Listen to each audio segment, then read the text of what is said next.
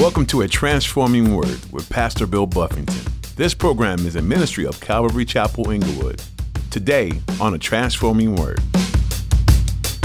So if we become people that are filled with the Spirit, yielded to the Spirit, soaking in the Word of God, and we got questions. God, I want to know what your will is concerning this thing. And so I'm praying that you would lead me by your Spirit. Give me clarity. Give me a conviction. Give me a peace. God will, by his Holy Spirit, do that. He will direct us. There'll be, and it'll be definitive. I can say many times in my life, there have been things that I've had to, God, I need to hear from you. I need definitive direction here. I don't know what the right call is. God desires your dependence and obedience. If you dedicate yourself to seeking him and his will for you, he will honor that. He doesn't speak in riddles or hide his will in some elaborate spiritual scavenger hunt for his personal entertainment. As Pastor Bill will explain in today's message, God reveals himself to those who seek him faithfully. If you're not hearing or seeing his will and direction for you, it's not because he's not speaking. It's usually because you're not listening or watching. Now, here's Pastor Bill in the book of Nehemiah chapter seven as he continues his message. I remember that. Alcohol had to come off the menu for me because uh, I never drank. You know, I know, I know some people drink, you know, for a taste. I never drank for a taste. I drank. I always, my, my introduction to alcohol was getting drunk. And every time I ever drunk alcohol, it was to get drunk. And if I didn't get drunk, I was disappointed in that alcohol. So for me, when I got saved, God said, leave that alone. That's off the menu for you all together. That's keeping my guard up. Um, they're just keeping myself safe from things. Um, I, I had a couple of things after I first got saved where I got into it with people. And and I was learning about myself, one, that I was prideful, um, two, that my mouth would get me into trouble. And so, um, you know, something that the Lord taught me was to be quiet, you know, to, to shut my mouth, um, in particular, arguing with men. So for those that know me, you know that I typically, I will not have a verbal altercation with a man. Uh, if I can yell at you, I probably am in the flesh and could also punch you. And so for me, I keep my mouth shut. That's a guard. That's me keeping my guard up because I got lots of weaknesses. Nehemiah said, we got to keep the guard up because we got enemies coming and we want to be careful. Um, anybody that's ever been to my house, I have big dogs. Uh, I've always had big dogs. At my old house, we had a German shepherd that would, he would jump on top of the fence whenever people came by and poke his head over the fence and scare people that were going by. I liked that. I wanted people to know that there was a big dog in my yard so that nobody would break in, nobody would jump my fence. Uh, in my house now, we got big dogs, and when everybody comes up to my driveway, they pounce the gate and they bang the gate and they let people know that there's a big raging animal back here and you don't want none. And so um, they're guarding the gate. Um, in this sense here, Nehemiah has men that are watching, they're on guard because um, there are many adversaries, and it, it, it, if, if they come and see the wall's not vacant, there are guards here. It's a deterrent. It's something that would cause them to rethink it. They're, it's not going to be an easy play. They have people set up, ready to go to battle, and it's a constant thing. twenty-four seven, there were men guarding the gate. Guarding is important um, for us because uh, while we've had some victories, we got to keep our guard up. And again, I would, I would encourage you guys, maybe you've had victory in your walk with the Lord, and God's brought you out of this and brought you out, brought you out of that. You want to keep your guard up.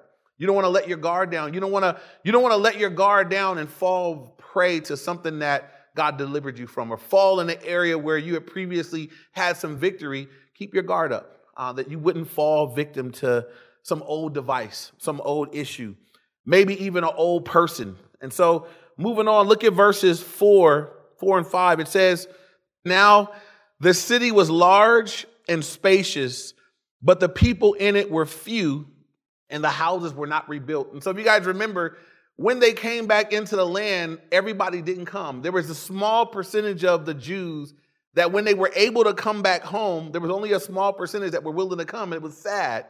And so now they're back into their, their homeland. And it says the city was large and spacious, but the people in it were few. And so there was, there was room for many more to come home. It says, and their houses were not rebuilt.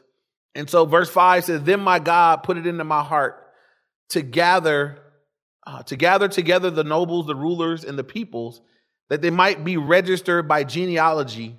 And I found a register of the genealogy of those who had come up in the first return and found written in it. Let me stop there. So as Nehemiah is realizing that, wow, there's all this area, he says, well, let's first get a register. Let's figure out who came home, who participated in the work. We're going to start there. And he does a registry. Now, I'm going to tell you up front, verses seven through sixty are a very elaborate genealogy of, and God is listing out every family's household that participated in the work. How many of them participated from this guy's house? How many participated from this guy's family? And so I'm not going to read through all those names and butcher all those names for you guys, but I want to make this point, and we'll, we'll, we'll make it in, in a few different ways. One, God saw enough, God saw fit to remember them, to list what they had done. And he doesn't just list them here in the book of Nehemiah. This exact same genealogy and listing is also in Ezra chapter two. So twice God remembers them. God records what they did, and he broadcast it for everybody. God put that in his living word for everybody to know. If you guys remember earlier, there was one group of people that didn't put their hand to the work, and God wrote that down. That was the nobles. For you guys to remember that they didn't, everybody else was team working, and the nobles wouldn't get busy. They wouldn't put their hand to the work. And so they're listed for eternity in the word of God as those who didn't put their hands to the work. However, this group here is listed forever as those that put their hands to do God's work. And so, again, I titled the chapter, I'll Remember That. And it's a reminder to me and to you that God remembers what we do in his name. God remembers the work that we do on his behalf. If nobody else records it and remembers it and broadcasts it, God says, I saw it. Everything that you've done in my name, for my glory, for my purpose, I saw it. I remember it. I record it. And we know in New Testament, God's going to reward it. Uh, there's, there's a day coming where we'll sit at something called the Bema seat, the judgment seat of Christ, where God will take our works and they'll be judged. They'll be, they'll be, they'll be judged. They'll, they'll, they'll be tested by fire. And those things that were done in faith and obedience will be rewarded. There'll be things that, you know, for y'all that are doing good things for the wrong reason, God said that stuff will be wood, hay, wood, hay and stubble. It'll burn up. So for y'all that are listening and say, man, I, I, you know, everybody's probably guilty of this, doing a good thing with a bad motive. Maybe you did a nice thing. Maybe some of you guys did a nice charitable thing so that that girl would see and be like, oh, he's so nice or whatever. You know, God's, God would look at that. That'll be wood, hay, and stubble. You ain't getting no reward for that. But the things that we genuinely do for the glory of God, they're rewardable in, in, in the future. And so God does remember all the things that we do. If you're a note taker, I'd like you to write down Colossians chapter three, and I'm going to read verses twenty-four and twenty-five. In Colossians three, twenty-four and twenty-five, it says this, knowing, I'm sorry, twenty-three and twenty-four. Colossians three, twenty-three and twenty-four, it says, and whatever you do, do it heartily, as to the Lord and not to men, knowing that from the Lord you receive the reward of the inheritance, for you serve the Lord Christ. He said, look, everything that you do, do it for the Lord. Do it with all your heart. Bring it. Be passionate. Do it with everything that you have, knowing that from the Lord you're going to receive the reward of the inheritance, for you serve the Lord Christ. And so here God is going to number and list the people that served. I'm not going to read through this list. Verse six, and then we're going to skip down. Verse six says, these are the people of the province who came back from the captivity of those who have been carried away, whom Nebuchadnezzar, king of Babylon, had carried away, and who returned to Jerusalem and Judah, everyone to his city. And so God is saying, these are the people that after the after the time of being carried away by, by Nebuchadnezzar, these are the people that came back into the city. Um, and now he begins to list all the names and all the people. And again, I'm going to skip seven through sixty. If you're interested in all the names, I invite you to take the next day and read through them at your own pace. Um, but I'm not going to do that tonight. I'm going to pick up at verse sixty-one.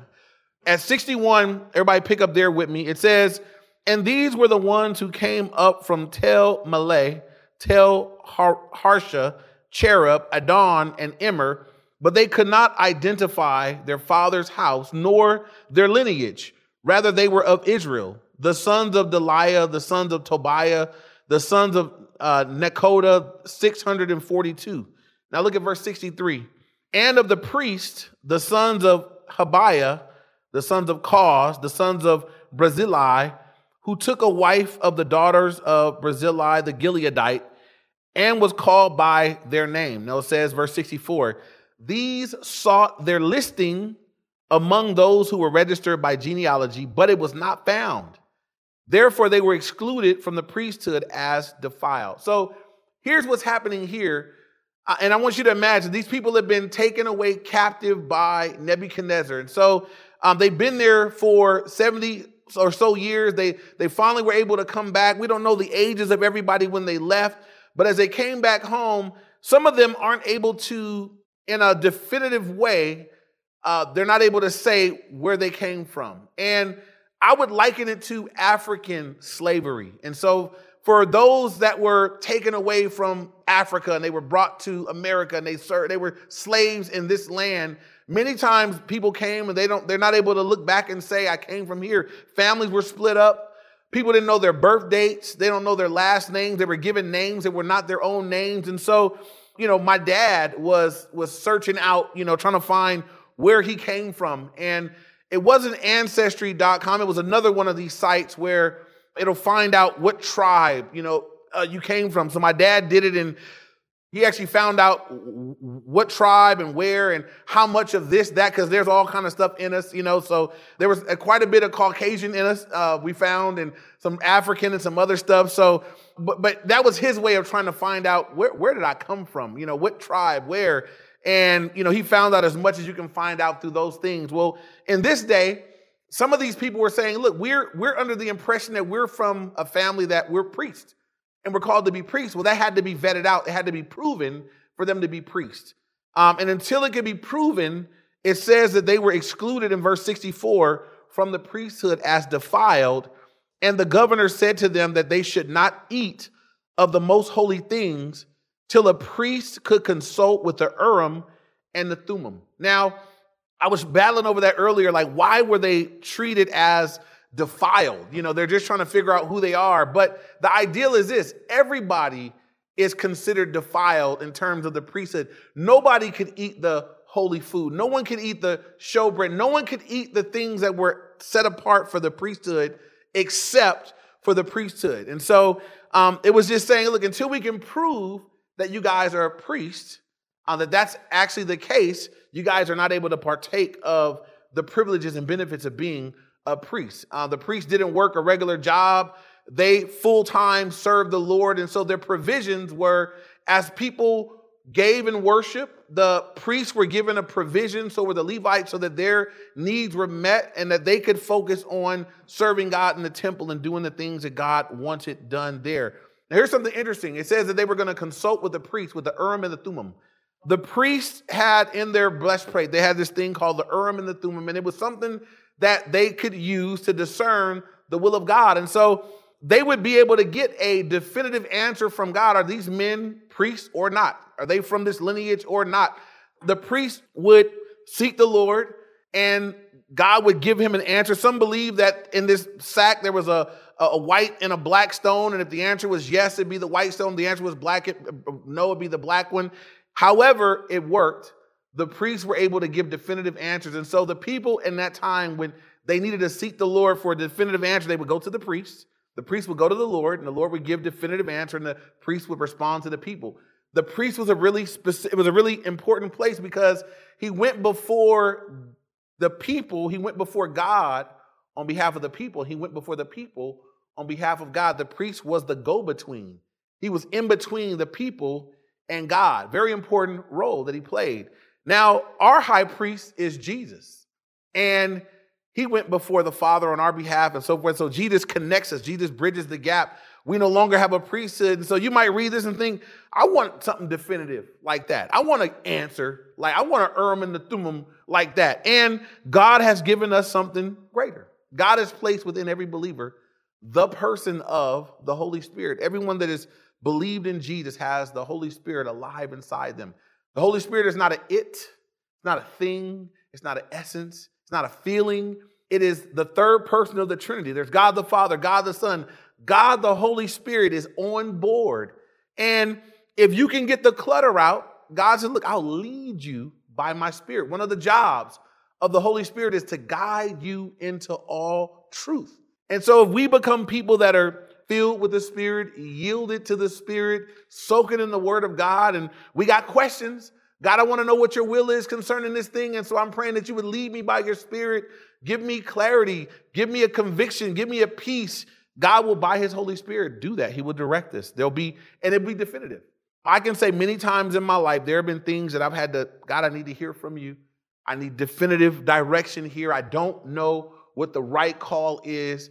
And by his Spirit, through his word, God will make things clear. Now, we don't have a priesthood like they had. Now we have Jesus is our high priest, a better high priest even, because he won't die and he live. He ever lives to make intercession for us. Um, now look at verse sixty-six. It says, altogether, the whole assembly was forty-two thousand three hundred sixty, besides their male and female servants, of whom there were seven thousand three hundred thirty-seven. And they had two hundred forty-five men and women singers. And so lots of singers, lots of worship, lots of servants. Verse sixty-eight, their horses were seven hundred thirty-six. Their mules, two hundred forty-five. Their camels, four hundred thirty-five. And donkeys, six thousand seven hundred twenty. And God's just listing out, uh, these are their possessions. This is, this is how they, how far they've come up to this point. They got singers, servants, they got animals of burden, animals to work. Um, this is what they had going so far. Verse seventy. Now, and again, God is still remembering what the people did. Um, again, I titled it, I'll remember that. Look at verse seventy. God is remembering what people did. Verse seventy, it says, and some of the heads of the fathers' houses gave to the work. And I, I want you to just, cons- I want just pause some. Some of the heads of the fathers' houses gave to the work. And God knows who they are, and God knows who did, and God knows who didn't. But he says some of them gave to the work. The governor gave to the treasury one thousand gold drachmas, fifty basins, and five hundred thirty priestly garments. So they gave money, they gave uh, they gave material things, they even gave clothes for the priests um, because they had to wear certain garments. It had to be made of certain material. They couldn't just wear anything. And so some of the people in their provision provided clothing for the priests. Verse seventy-one. Again, some of the heads of the fathers' houses gave to the treasury of the work twenty thousand gold drachmas and two thousand two hundred silver m- minas. Uh, verse seventy-two, and that which the rest of the people gave was twenty thousand gold drachmas, two thousand silver minas, and sixty-seven priestly garments. I just want to note here, God kept a record of, he kept a record of who gave what. Some gave this, some gave this, some gave that. God kept a record. Uh, God keeps a record of what we do, right? Believers should be charitable and generous. If we're blessed and we have and we find someone in need, the Bible says that when you give to the poor, you lend to the Lord. We should always count it a privilege and a blessing if we're in the blessed position to help someone in need. We should be faithful in our giving to the work of God. I will say this, at this time, Um, churches aren't able to gather. Things are not the same as they have always been.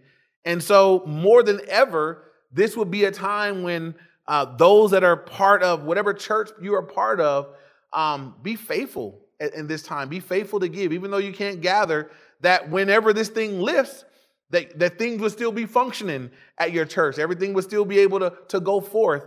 Um, we want to be faithful in our giving to the work of God. Um, not just of our resources, but also we saw here, people gave of their service, they gave of their time, they gave of their talents. But here God is listing those that gave of their resources, and he kept a record of it. Verse seventy-three now, it says, so the priests, the Levites, the gatekeepers, the singers, some of the people, the Nethanim, the Nethanim are temple servants, and all Israel dwelt in their cities. And so the chapter ends with all the different roles, right? The priests, these are those that served in the temple, that went before God on behalf of the people, went before the people on behalf of God. offered sacrifices, um, sought the Lord. That was an important role in Israel. The Levites, they did the practical things in the temple so that the priests could focus on the spiritual things. The, the, the, the Levites would keep the, the implements of the temple clean and functioning and the working so that the priests could function on their job. And so everybody had their role. The Levites are doing their part. The gatekeepers, these are those that were guarding. They were up at night. They were up during the day. They were there keeping the walls safe so the enemy couldn't just get in whenever he wanted to. They were important. The singers, those that were leading in the praises of God, they were singing for the Lord, leading others in song. They were an important part of the work of God, and they're listed here. Something, this just says some of the people. We don't know what they were doing, but they were there and they were helping out. There's just some of the people. Then it says the Nethanim. These are temple servants. Those, again, that were helping out with things around the temple. And all Israel dwelt in their cities. And so people are back home. They're back in their cities. Now, I, I want to skip. I won't skip ahead till next week. But now that they're home, the walls are built. Things are protected. Things are getting back into order. We're going to see tomorrow, next week, in chapter eight, that the first thing that God does now that everybody's back where they belong, they've been away from the word for a long time. They've been away from the law of God. They don't even know how far from God they have gotten because they've been away from his word. And so next week, God is going to bring them back before the word of God. And it's going to create revival, brokenness, surrender, repentance, all the things that God's word will do when his people soak it in. And so I'll invite you to join us back next week. But as we close today, I'll remind us of a couple of things. Number one, God remembers. He remembers your service. He remembers your sacrifice. Uh, he remembers the things that you do for him and for his glory. And he will, he records them. He remembers them. He rewards them later. And so I want to encourage those that are serving the Lord, be faithful. I encourage any, any pastor friends that are watching this, at a time like this, it's a unique time for us as pastors, but be faithful. Be faithful to the Lord in this season. Uh, God sees what we're doing. He sees what you're doing. He sees what you're, what you're trying to do. Just be faithful uh, in all that God has given for you to do. Next thing is this. As we saw, everybody have their part. Everybody had a, a, a part to play in the work. And it, there were different parts, different types of people used. Uh, again, I, I would challenge everybody here to find your part. Uh, don't be content to observe the work of God as a bystander.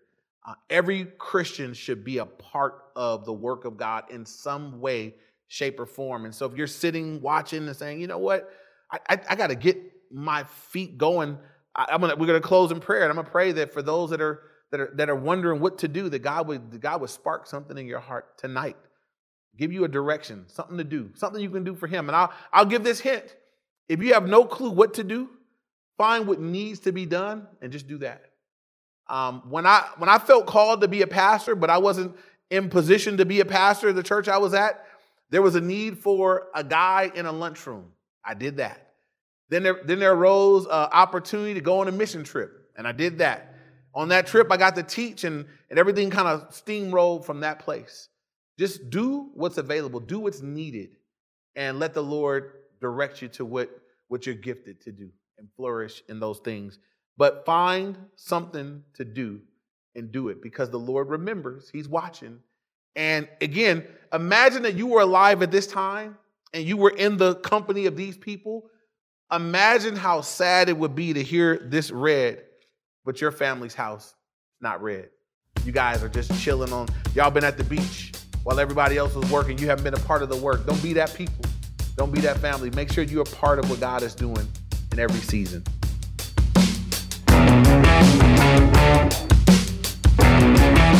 You've been listening to A Transforming Word with Pastor Bill Buffington. Today's message from the book of Nehemiah is available to listen to again on our website. Just visit calvary inglewood dot org and click on media, or you can download our mobile app to listen to more teachings. You'll find a link on our website. You can also search for Calvary Chapel Inglewood in your app store. We'd love for you to join us for church this weekend too. Look on our website for the latest times and location for services. We are a group of people who love to learn from God's Word and be together as a family of God. Again, our website is calvary inglewood dot org. As we looked into the book of Nehemiah, Keep in mind how this applies to you in your life right now. Nehemiah was an example of one man who had a huge impact on the nation of Israel. You may feel insignificant at the moment, but know that God can use you for His purposes in ways that you might not foresee. His way of leading and empowering others is something you can strive for in your spheres of influence. Never discount the things that God wants to teach you through His Word. If you have felt the blessing of this ministry in your life, we'd love for you to partner with us in praying for those who would hear a transforming word. Many listeners may be hearing about the Lord for the very first time. What an opportunity we have to share the good news of Jesus and His salvation. That's all the time we have for today, but thanks for tuning in to A Transforming Word.